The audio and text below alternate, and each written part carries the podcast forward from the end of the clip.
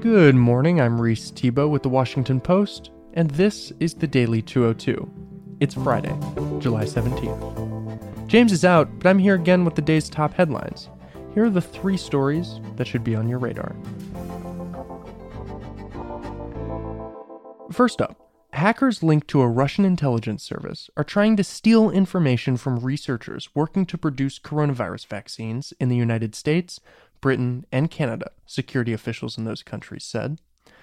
My colleagues from around the world, Ellen Nakashima, William Booth, and Amanda Coletta, have the story. The hackers, who belong to a unit variously known as APT 29, the Dukes, or Cozy Bear, are targeting vaccine research and development organizations in the three countries, the official said in a joint statement. The unit is one of the two Russian spy groups that penetrated the Democratic Party computers in the lead up to the 2016 presidential election. The announcement comes as reported coronavirus cases globally have topped 13.5 million, deaths have surpassed the half million mark, and the stakes for being the first to develop a vaccine are high. Officials did not divulge whether any of the Russian efforts have been successful, but they said the intention is clear. Moscow has denied the allegations, but U.S. officials say a desire for global prestige and influence is driving the nation's actions. Canada's Communication Security Establishment, the Canadian equivalent of the NSA, said the attacks serve to hinder response efforts at a time when healthcare experts and medical researchers need every available resource to help fight the pandemic.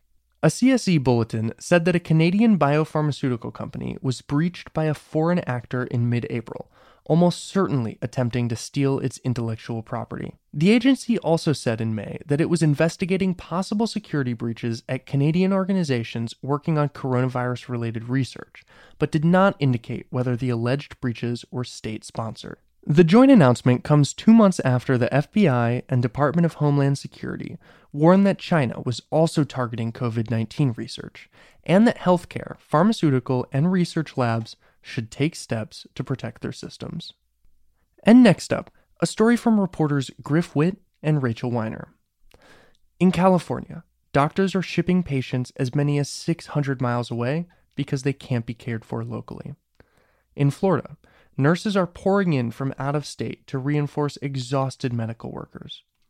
And in Texas, mayors are demanding the right to shut down their cities to avoid overwhelming hospitals. In a nation gripped by a record number of coronavirus cases, with severe outbreaks across multiple states and regions, medical systems are increasingly showing the strain, with shortages of critically needed personnel, equipment, and testing. And officials on Thursday said they are concerned that hospitals will soon hit a breaking point if the trajectory of ever growing caseloads doesn't change. The peril was reflected in another grim set of data out of Florida, with the state reporting a record number of deaths 156 and adding nearly 14,000 new cases, its second highest total to date. Across the state, nearly 9,000 people remain hospitalized for treatment of COVID 19. With patients flooding into emergency rooms, Miami Mayor Francis Suarez said the city's hospitals were at 95% capacity. The situation in Florida on Thursday was replicated, at least in part, across a broad swath of the country.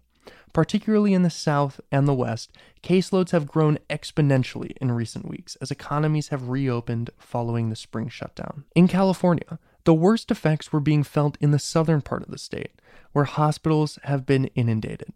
In Imperial County, along the Mexican border, doctors have been so overwhelmed by the demand for care that they have begun sending patients as far away as Sacramento, a nine hour drive to the north. With medical staff in especially short supply, Defense Department teams began deploying to California hospitals this week to bolster the response.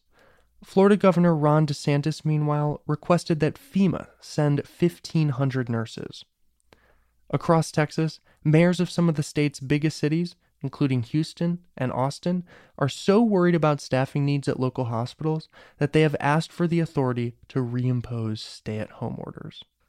And our last story comes from my colleagues Elise Viebeck and Michelle Ye Hee Lee more than 18,500 Floridians' ballots were not counted during the March presidential primary, after many arrived by mail after the deadline. In Nevada, about 6,700 ballots were rejected in June because election officials could not verify voters' signatures. And during Pennsylvania's primary last month, only state and court orders prevented tens of thousands of late return ballots from being disqualified. As a resurgence in coronavirus cases portends another possible flood of absentee voting this fall, the issue of rejected ballots has emerged as a serious concern around the country, including in presidential battleground states and those with races that will decide control of the House and the Senate. While the number of rejected ballots in Florida and Nevada represents a fraction of those cast in their primaries, the unprecedented shift toward absentee voting during the coronavirus pandemic could make such margins potentially significant in the fall. In 2016, roughly 80,000 votes in Michigan, Pennsylvania, and Wisconsin helped Donald Trump win the White House. Voting rights advocates warned that the rejection of ballots because of mail delays, signature match problems, and errors in completing and sealing the forms could end up disenfranchising hundreds of thousands of people. It could also fuel doubts about the integrity of the 2020 vote, which Trump has already claimed, without evidence, will be the quote, greatest rigged election in history. The growing risk has party officials and activists on high alert raising the stakes for dozens of ongoing legal battles over absentee voting rules and placing additional pressure on election officials whose staffs and budgets are already stretched thin by the demands of administering the votes during a pandemic.